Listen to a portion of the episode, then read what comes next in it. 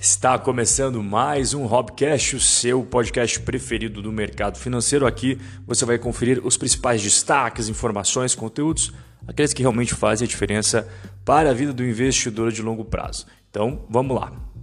E vamos começar falando de uma das ações mais queridinhas do investidor de longo prazo, a VEG divulgou o seu resultado e olha, a receita foi 4 bilhões 801 milhões no terceiro trimestre de 2020, 43% maior do que no terceiro trimestre de 2019. Os resultados operacionais, que a gente comumente chama de EBITDA, foi de 935 milhões, 61% maior do que o terceiro trimestre de 2019. Já o lucro líquido foi de 644 milhões no terceiro tri de 2020, 54% maior do que terceiro trimestre de 2019. Só que mesmo assim, as ações da VEG caíram 6% nesta quarta-feira, dia 21 de outubro, e você deve estar se perguntando: mas como assim, Rob? Você acabou de falar um monte de números bons, por que, que os resultados é, influenciaram negativamente nas cotações? Bom, é que o mercado, alguns players bem importantes, na verdade, no mercado, acreditam que as ações da VEG estão caras. Por exemplo, o Morgan Stanley, que é um grande bancão aí de Wall Street, ele destacou que foram bons os números aí do terceiro tri da VEG, mas apontou que os investidores têm que ter em mente que alguns fatores que contribuíram para esse bom resultado podem se normalizar, pelo menos parcialmente, entre aí o quarto trimestre desse ano até 2022. E quais seriam esses pontos, Rob? Bom, primeiro deles, os contratos de exportação foram precificados antes da desvalorização do real e ainda reper, repercutem positivo né, na, na rentabilidade aí da VEG. Tem o segundo ponto, que são as atuais entregas de produtos de ciclo longo, lembrando que a VEG tem produtos de ciclo curto e ciclo longo, que são resultados de uma carteira acumulada nos últimos dois anos. Então a VEG sinalizou que os novos pedidos ainda estão mais lentos que o ritmo normal e isso pode afetar os resultados de 2021 e 2022. Terceiro ponto do Morgan Stanley é que a demanda por motores de eletrodomésticos pode ter aumentado porque os fabricantes de equipamentos para grandes empresas estão recompondo, recompondo seus estoques e por isso é algo que pode diminuir aí nos próximos trimestres do resultado da VEG. E por fim, o último ponto destacado aí nos analistas é que a VEG mencionou no seu relatório que a demanda aí do mercado interno foi devido à indústria da construção que está sendo sustentada por níveis históricos de taxas de juros baixas no país. E só para você ter uma ideia em relação a preços, né, os analistas sempre trazem preço-alvo. O pessoal do Morgan Stanley é, acredita que o preço justo aí da VEG é de R$ 46,20. E se você vê o preço que está sendo negociado na bolsa hoje, seria uma queda de 45%. Já os analistas do Itaú BBA colocam um preço-alvo para a VEG de 55 reais, que seria uma queda de 34%. E os analistas do Bradesco, eles colocaram ali um preço justo para a VEG de 73 reais, que dá aí uma projeção de queda de 12%. E o coronavírus, hein? Pois é, parece que está voltando forte na Europa. Inclusive, a Europa apresentou recorde de casos e a capital alemã, que é Berlim, voltou a tornar a máscara obrigatória.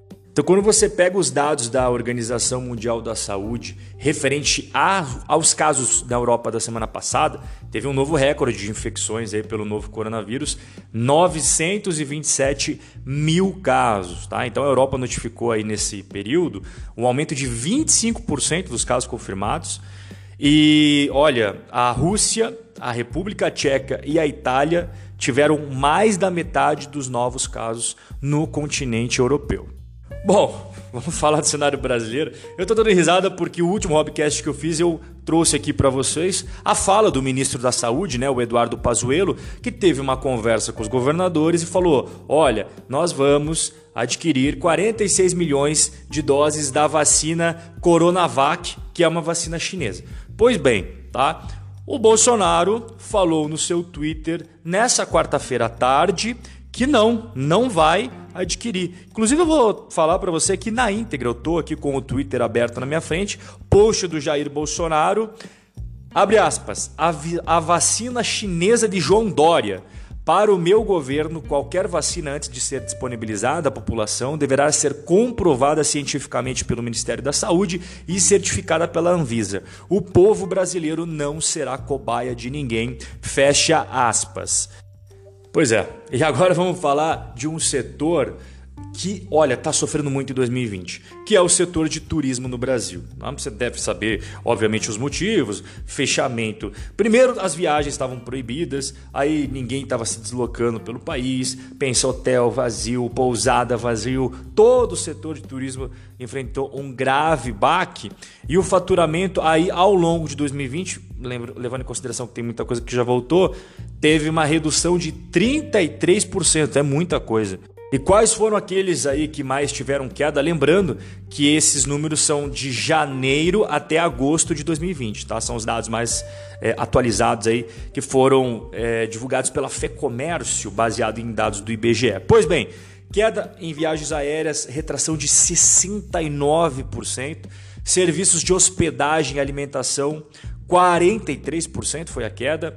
Atividades culturais, esportivas, recreativas tiveram uma queda de 33%. É, realmente o setor aí ligado ao turismo vai ter um ano de 2020 muito complicado. E o Bitcoin, hein? Nossa, fazia tempo que eu não ouvia tantas pessoas falando de Bitcoin. A primeira vez foi aquela explosão que todo mundo falava, né? O Bitcoin subia 100% no dia, não sei lá. Enfim, você lembra? Aí teve aquela queda monstruosa, ninguém mais falou de Bitcoin. E agora o Bitcoin atingiu a máxima histórica em reais, tá? É importante ressaltar que o Bitcoin é negociado em dólares. Só que como o dólar vem se valorizando muito frente ao real, aí, claro, tem que levar isso em consideração na conta, mas não, não nego o fato de que o Bitcoin atingiu a máxima histórica em reais. E por que que teve esse up aí no preço do Bitcoin, tanto em dólares quanto reais no, nas últimas horas, né? É porque o PayPal, sabe? O PayPal, pois é, aplicativo de pagamento e tudo mais, ele aceitou agora Bitcoins. Então, os 26 milhões de comerciantes que fazem parte da rede do PayPal poderão ser pagos com Bitcoin a partir logo de 2021.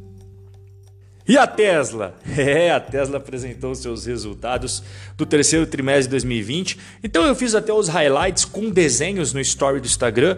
Dependendo do horário que você estiver ouvindo esse podcast, você já vai poder conferir lá. Mas vou falar aqui para você alguns dados bem importantes, tá? Então, você tem as receitas totais da Tesla aí no terceiro TRI de 2020 foi de 8 bilhões e 771 milhões de dólares. Tá? Lembrando que no terceiro TRI de 2019 havia sido 6 bilhões 303 milhões. Quando a gente vai para o lucro, o lucro cresceu bem. Tá? O lucro cresceu muito bem, por sinal. 331 milhões de dólares, não confunda com bilhões, tá? 331 milhões de dólares, terceiro TRI de 2020, comparado a 143 milhões de dólares no terceiro TRI de 2019. Pois bem, é um resultado realmente melhor, né, quando a gente compara, mas eu, eu, eu realmente gostaria que você desse uma analisada nos meus stories, porque eu, vou, eu mostrei lá o histórico dos trimestres da Tesla, porque aqui a gente sempre fala em investimentos visando longo prazo. E quando a gente pega o histórico da Tesla por trimestre, eu divulguei lá, inclusive, quais foram aqueles com prejuízo, né, os gráficos para baixo em uma certa corzinha, e os trimestres com lucros da Tesla, com uma outra corzinha, né, mostrando ali o histórico para você ver se realmente a Tesla já é uma empresa de longo prazo ou se ela não é. Caso você não tenha Instagram ou caso você esteja escutando isso depois é, das 24 horas que fica o story, eu vou adiantar aqui para você que a maior parte das barrinhas estão para baixo, tá? Historicamente, a Tesla é uma empresa que tem mais muito mais, por sinal, trimestres de prejuízo do que trimestres de lucro, ok? Mas de qualquer forma, fica aí o convite para você e o nosso Hobbycast de hoje infelizmente vai chegando ao final. Uma excelente quinta-feira para você, um forte abraço e a gente se vê no nosso próximo encontro.